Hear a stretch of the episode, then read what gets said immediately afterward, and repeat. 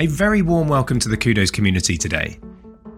Kudos is a global leading provider of monetization applications for global users. It's creating a cleaner, more equitable world by making use of billions of dollars of underutilized hardware from around the world, and then redistributing it for the betterment of communities and organizations. I'd like to say a huge thank you to our sponsors, AMD, a multinational semiconductor Goliath developing GPU and CPU processors across the globe for gamers, designers, service providers, pretty much every walk of life. And to Algorand, currently building the technology that will accelerate the convergence between centralized and traditional finance by enabling the creation of next gen financial products. To support the Kudos Cast podcast, like and follow us on Twitter, Instagram, and Telegram, and we would love to hear your comments or questions, so leave them in the comments. Thank you. On today's Kudos Cast, I'm joined by the fabulous Zdravko Dimitrov. Hopefully, I've done that justice. Uh, Aspira Technologies. Yeah. Welcome to the Kudos Cast. This is a this is a really proud moment for me because you know we live in the world of crypto and blockchain and funny memes and you know terminology like hodl and BUIDL and this is the first time I can actually say, and it's relative to the moon and uh, so I'm happy to have you here on the Kudos Cast today. Uh, so just to kind of give a little bit of explanation to our listeners, if you could provide us a little bit of background on yourself and also Sphera Technologies, that would be wonderful. Absolutely. Um, so uh, it's it's been a pretty long journey to get into here, but I'm CEO and founder of Sphera Technologies. Um, we're a startup in the space industry slash blockchain, which is a very unusual combination. But I'm going to explain later on just how well they actually go together. But basically, this started off a couple of years ago when me and a couple of colleagues, mostly aerospace engineers, formed this group and decided that you know, like we should we want to build satellites, we want to build space technology, and we want to work on this.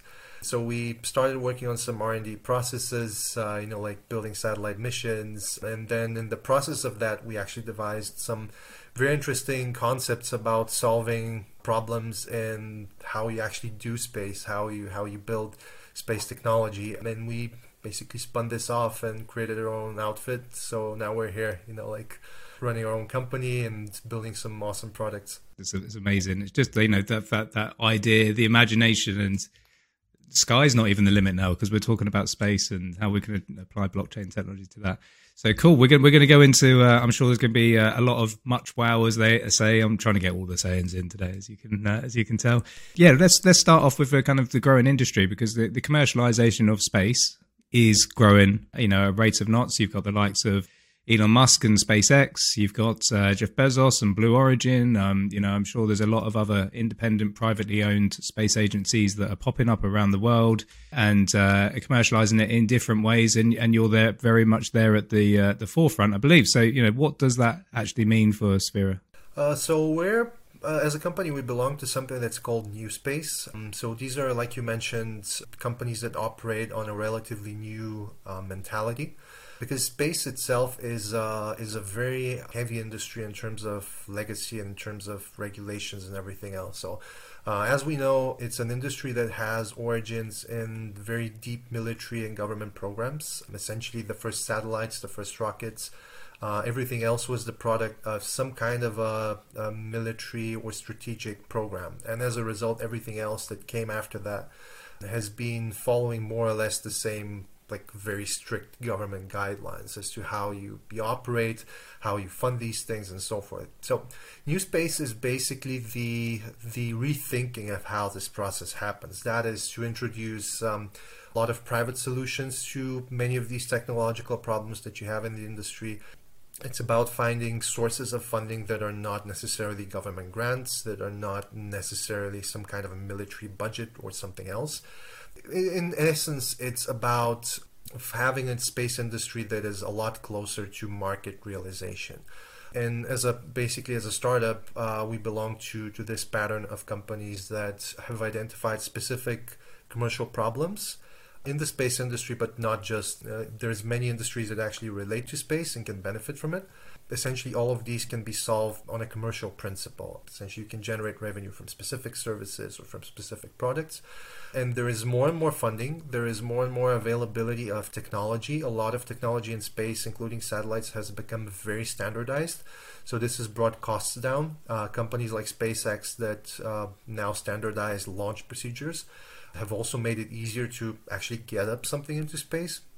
So there's a lot more private initiative in the space industry, and um, we're basically benefiting from this. And this is essentially this evolution of the entire industry is, is why we're here. Mm. We're seeing is like, you know, evolve at rapid pace as well. I mean, it's very satisfying to watch a rocket re-land. You know, know that can be reused again and again and again. So yeah, it's an incredible Absolutely. sight. You know. So, yeah, absolutely, it's it's a game changer. Absolutely, I, I'm I'm probably you know the first time I watched that I kind of thought I was just watching the TV on rewind. It's it's a little bit it's a little bit of a sci-fi view for sure. It's it's not something that you would have expected to see in your lifetime. Rather, something that, that you would see in a movie. But uh, here we are. Yeah, yeah, absolutely. So Sphera, Sphera Technologies, uh, you're capturing a lot of data presumably with your services, and we'll, we'll dig into that a little bit more in a moment with the with the actual products. But the what are what are the kind of use cases for that data? That's a very good question. So, um, actually, data is one of the first benefits and most tangible benefits that you can actually get from space. Earth observation data has been is what you call basically the the data of it's in the name. Uh, essentially, you observe what's going on on the surface of the planet, or you observe specific processes that happen. And this data is beneficial to pretty much every economic sector that you can think of. Um, because let's take the simplest thing, which is weather forecasts. Without an adequate weather forecasts, you can't have airplanes landing or taking off securely. So that's an entire sector, uh, which is air traffic, which is dependent on this.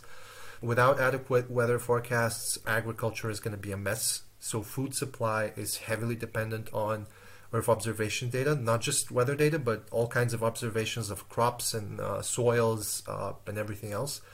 Um, you can use it for strategic purposes, which was the, basically the first use case of, of Earth observation data was to observe, let's say, enemy troop movements or you know like military facilities.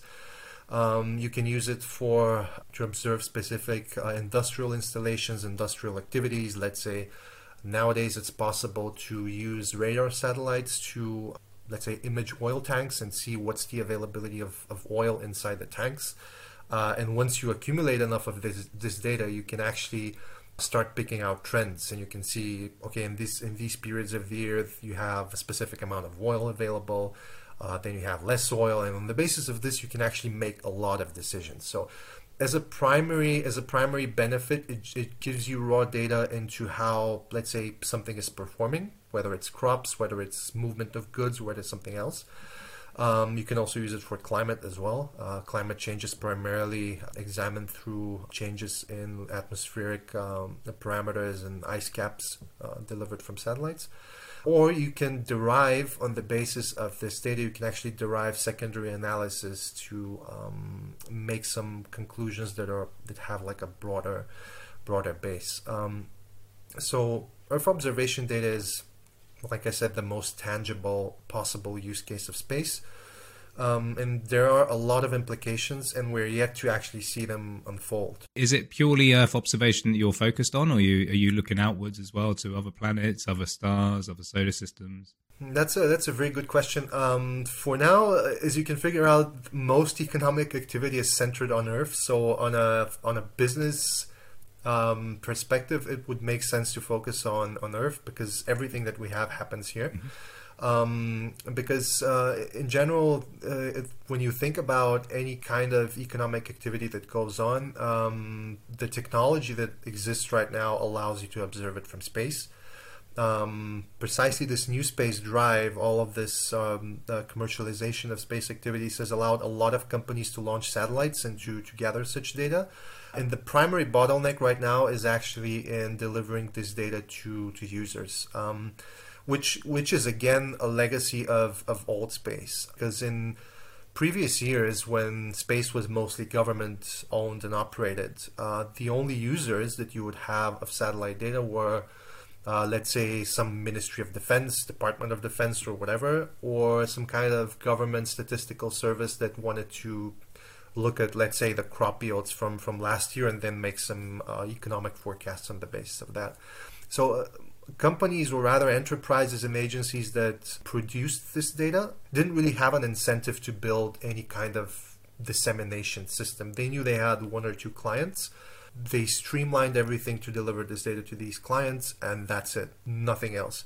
But now that you have so many independent outfits, businesses, data driven industries, you have more and more demand for such data, and this is the primary bottleneck that needs to be solved. So when it comes to uh, when it comes to observation data, the primary demand is, is down here. I mean, we still we still don't have colonies on, let's say, the moon or Mars that may need such data. I believe that's going to happen, but uh, for now, everything is, is focused on, on Earth, and there's going to be more and more adoption of this data as we as we go forward.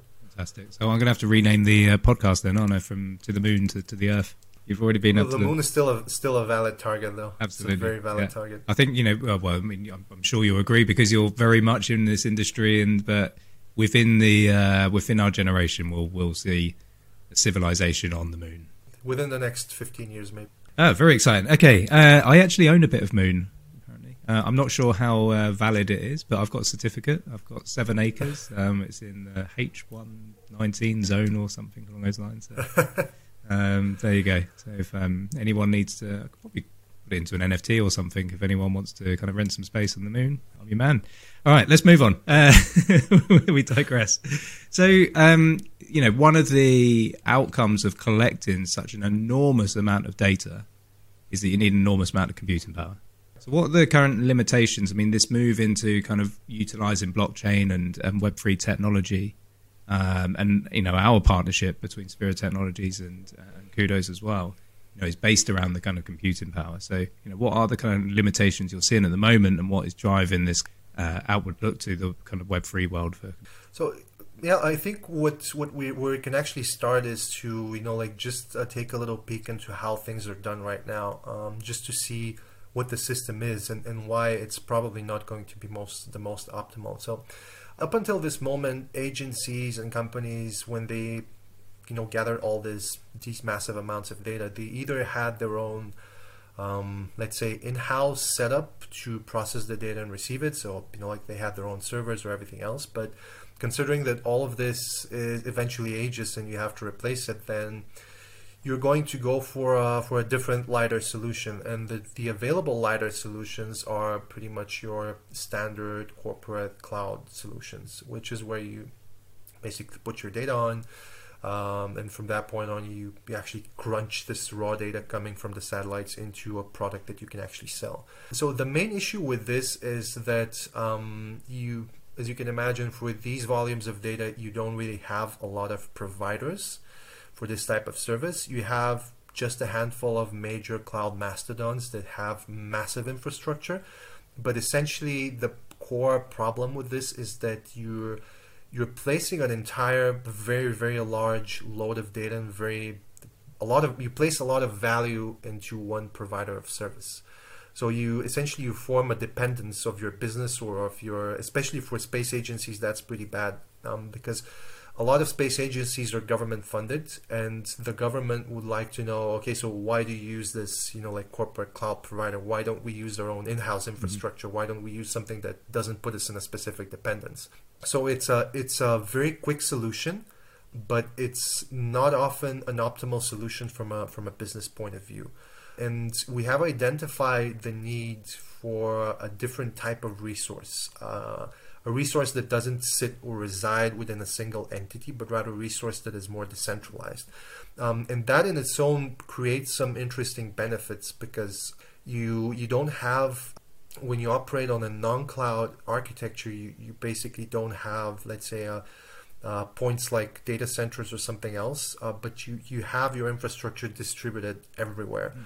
Um, so it's a it's a lot more organic to to actually scale, and you have a much much much more different incentive to to actually grow this network. So uh, the main limitation would be from the point of view of actually putting your like all of your eggs in one basket. So you, you if you have to use the traditional means of computing your data and, and crunching your raw data into an actual product, you either have to expend a lot of resources to build an in-house infrastructure, which almost nobody does anymore, or you have to become very dependent on a single entity for, for all of this uh, computing power, which is precisely where decentralized uh, computation comes in because it, it you can actually tap into massive computing power while at the same time you don't really create a dependence because it's a decentralized network. It's something that's that has no single owner uh, and this is how you actually you actually solve two problems and uh, it, it's something that's um, it has a lot of perspective, especially in an industry that is very, um, very sensitive to things like who actually owns your resources, how you actually operate them, and so forth. I guess um, type of data you're capturing is is non-personalized, right? There's no email addresses or medical records in there. This is you know, purely observational data. Is that is the observational data coming down as pictures, as videos, or is it kind of ones and zeros, and you know the the patterns are assembled and constructed into some other kind of useful information output?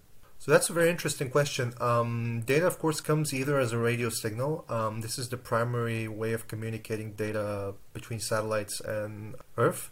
Um, so what what we're building, actually, the, the current focus of, of our product is to build a ground station network as a first step, which is the purpose of this is to make it easy for space companies to find antennas because a ground station is it's essentially an antenna with a decoder. That's the easiest way you can actually imagine this thing so we essentially offer a decentralized ground station network to space companies uh, so that they can beam their data as a radio signal back to Earth.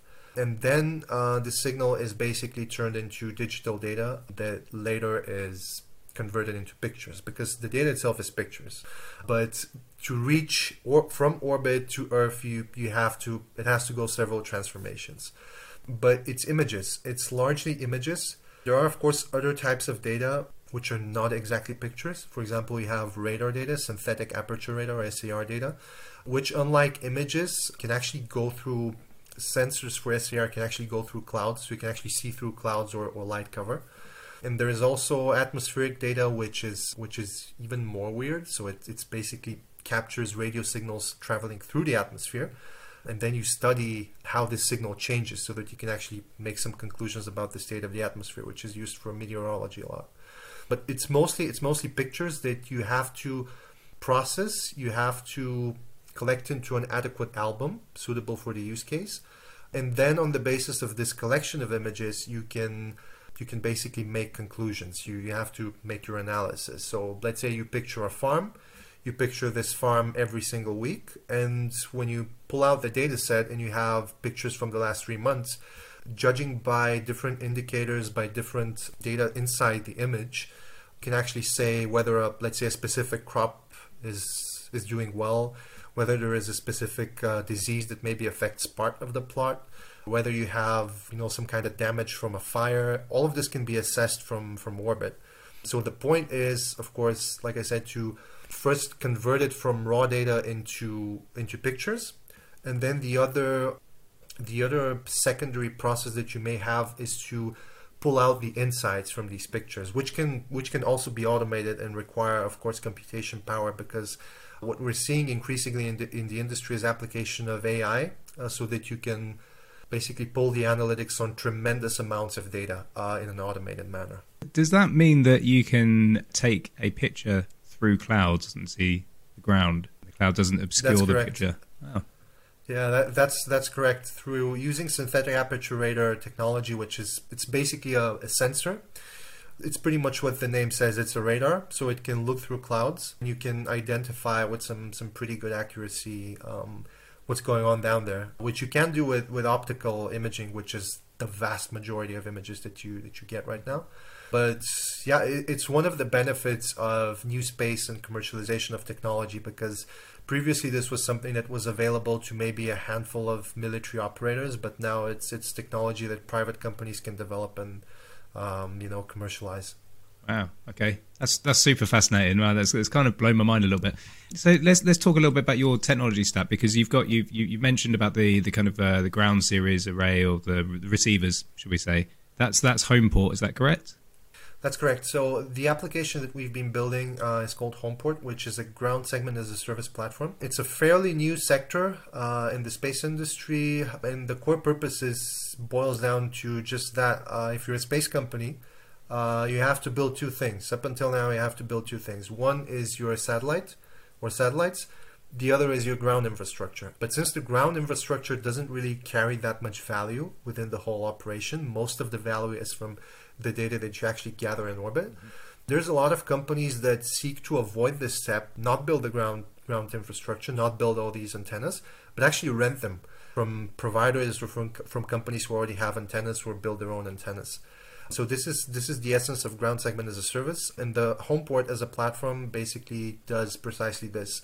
If you operate your own ground station, uh, you will be able to basically plug your ground station into this infrastructure and then offer it to space companies and generate revenue on the basis of that. So this is the this is the platform at work and which is the gateway for the data. But of course, uh, as already mentioned, this is raw data that comes in. This is just some raw signal that needs to be turned into a commercial product. So you have a whole sequence of steps that follow after that that follow this, and in precisely to to be able to aggregate available resources to turn this data into a product. We started building Ephemeris, uh, which is our own uh, tokenization protocol. Uh, and the purpose of Ephemeris is precisely to be able to provide a very effective pipeline, very secure pipeline for the data from the station to the end user, whether it's a marketplace, uh, whether it's an individual user or something else. But turn basically store, process the data, and disseminate. So this is this is pretty much how it, it looks in, in perspective. Okay, okay, great. Thank thank you for clarifying that. And you know, this is um, going to scale right as, as your as your company, as your business, as your network of uh, ground receivers expands, as your customer base increases. So I'm trying to I'm trying to visualize or conceptualize how much data exactly you're taking in. Have you have you got like a figure that you've got now and what you're expecting that to be in? I don't know, maybe exabytes or however is best to yeah, uh, to provide that scale? That's that's another really good question. Um, it's difficult to tell um, because this it, it, changes all the time. Uh, but on average, a single Earth observation satellite can dump dozens of gigabytes of data per day. And we have hundreds of these satellites up in orbit. By 2030, I believe one of the forecasts is that their number is going to be about 1,200. But this number could be well beyond that. Um, so it, on average, every single day there's probably dozens of terabytes of data delivered. Um, so it's a pretty big volume that, that can be serviced. Uh, Do you have the facilities, the ability to process 100% of that data, or, or, or do you process a, a, a smaller percentage and some of it's discarded or, or kept in some kind of repository for, for later on? Yeah, well, we basically won't be processing all of this data that comes in because this is the total global. But it's uh, it's necessary to have available the infrastructure to process it. Otherwise, the data becomes um, becomes useless. Yeah. Because uh, first of all, is that you actually have several levels of processing. The first one is that you essentially turn the raw signal into into digital data, uh, and that's where you actually have the very first level of processing then you actually have to clean up the images because inevitably you're going to have a lot of images that they just don't mean anything. For example, if you're using an optical imager, uh, there's a very high chance that you're going to be capturing some clouds or it's going to be a picture that doesn't give you any information. So once you once you clean up the junk data, then you go to the next step of actually starting to uh, compile pieces that are compatible because let's say if, if you have the same farm that we discussed previously, uh, you're going to have a picture that, for example, captures like the upper left corner of the farm and a lot of other stuff that isn't part of this. But then you're going to have a picture where the farm is dead center inside the image. And then you're going to have another image which has just, you know, like a just a small strip of the farm. So the point is to collect all of these images and have a concise album which always gives you the full the full scene, the full object that you're actually trying to to to picture. So all of this is requiring processing power, which of course is um, going to be made available um, for the companies to basically use in order to, like already mentioned, to, to turn this into into something that they can actually sell and generate revenue from. Wow. Okay. Yeah. So, so I, I, I asked that question because um, there was you know, probably probably a, a, couple of years ago we were talking to a big kind of scientific institution and they were saying that they collect such a vast amount of data they can only actually process about five percent of it they would need to, uh, you know, that twenty-fold their their their infrastructure just to be able to process all of it. Yes, yes, true. That's uh, that's a deficit. So there is definitely a need for more for more processing infrastructure. And what's important is to have this infrastructure available, easily available, and to to be to make it scalable. Which is precisely where I think what we're working on together is, is something that's um, that's going to resolve quite a few issues that currently exist because this is um, this is going to be something that allows all, all these these raw data sets uh, to become something useful and basically reach all these intended industries and users that are out there. Yeah, it's, a, it's the perfect use case for you know the Kudos network and the scalable compute and you know another distributed decentralized you know computing that comes out in the future because you're going to need a lot of it right so um, this is yeah. it's going to scale huge and you won't be the only ones either right as uh, as soon as people uh, as the technology uh, evolves and it catches on with maybe some of the more uh, more established ones that have been out there for longer in this in the industry start moving across. Absolutely, and as as the number of users grow, you're also going to have more and more usage of AI to basically comb through existing archives. Because another another issue is that there's actually a lot of Earth observation data. It's not like there's a shortage of data. But the problem is that very, very little of it actually gets processed, um, and that's owing to two two reasons. It's one of them is, is as we discussed is is uh, an insufficient amount of, of computing power and infrastructure to actually make sense of all this data, and the other one is that people are still not very well educated about the benefits of, of this type of data. I mean, there is a load of industries that can actually use it, but they just look into how complicated and how complex it is to to actually get the data and to then you know like process it into something that's useful for their business case. For them that's that's a very foreign process. And that's precisely what we seek to do. We we seek to make it very simple over ephemeris to uh, make sense of all this data and to provide the tools to actually process it. So let's say you have your own artificial intelligence algorithm to basically filter out plots of land that have buildings on them. Like let's say you, you're interested in urban development and you want to see how many buildings have been built in a specific uh, area. So you can actually do this with, with adequate algorithms, uh, with the adequate data set. All you need is to get the infrastructure to actually run through this whole thing, uh, run your algorithms. You need the infrastructure to store it. Um, and of course, you need the infrastructure to disseminate it, which is precisely where where what we do uh, through Ephemeris is an infrastructure where Kudos is going to be useful in providing the computation power comes in. Absolutely. And, and Ephemeris is, is, you know, it's your own blockchain. Have you have you built that from the ground up, or have you used Kudos, for instance? You, we've used the Cosmos SDK, so it's our own chain, but we've used that kind of uh, tool set, if you like. Um, Ephemeris based? Uh, so we'll be building building this on top of Polygon. Okay. Uh, so it's not uh, not building our own because we don't believe in basically reinventing the wheel. At least for our use case, sometimes it's very appropriate and very necessary. Uh, but for our case, when we have a pretty clear business use, uh, we've decided to go down a route which is a bit simpler. Um, but at the same time, it's, it's going to provide us with a lot of benefits. So we've decided to just build on top of Polygon, and then at that point on, basically allow everybody who, who's interested into building tools to use Ephemeris to either, let's say, build their own marketplace, build some some other type of service that may be suitable for the space industry um, in order to further further monetize whatever they're doing.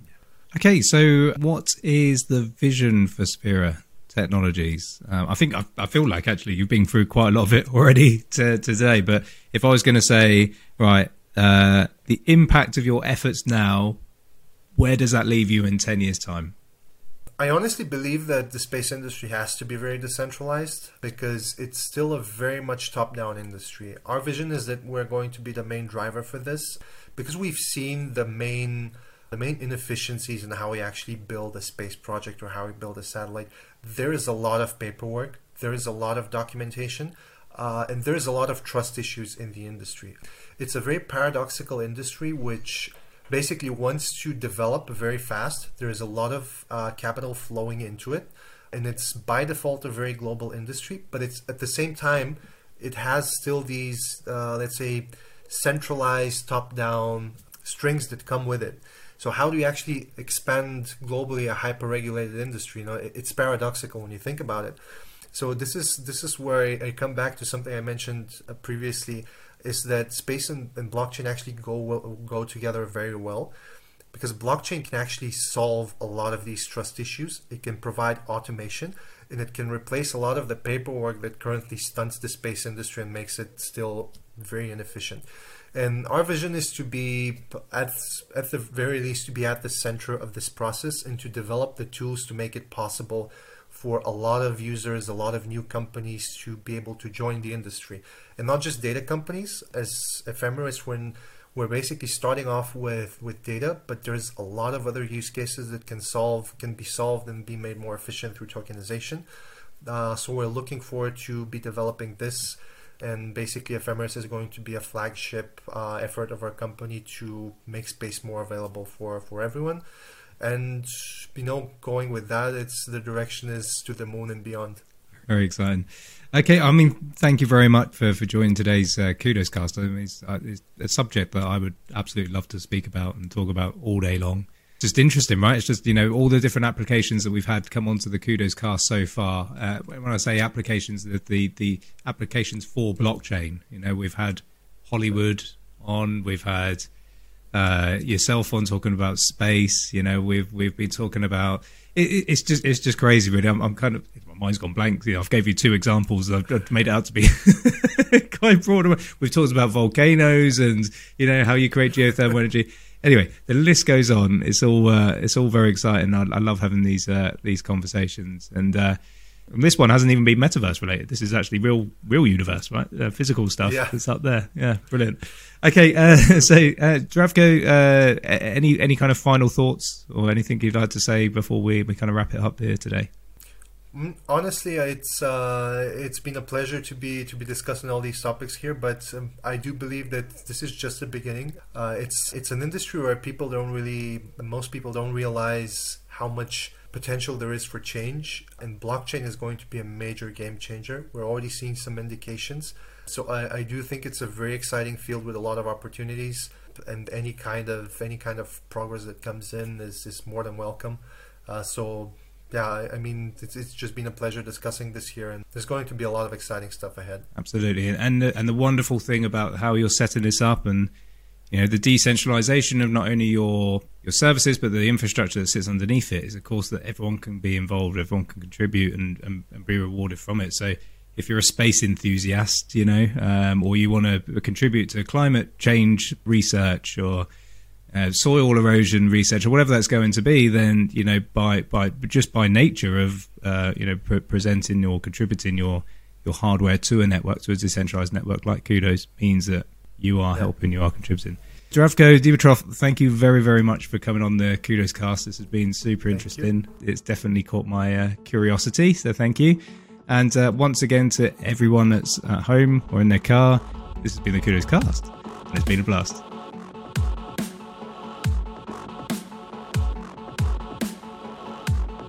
We hope you enjoyed this week's Cudos cast, and a big thank you to our sponsors once again Algorand, Outlier Ventures, and AMD. You can check them out in the description below. And don't forget to like and leave us a review to support this podcast. And for more content, you can find us on Twitter, Telegram, Instagram, and Medium. Until next time, adios and au revoir.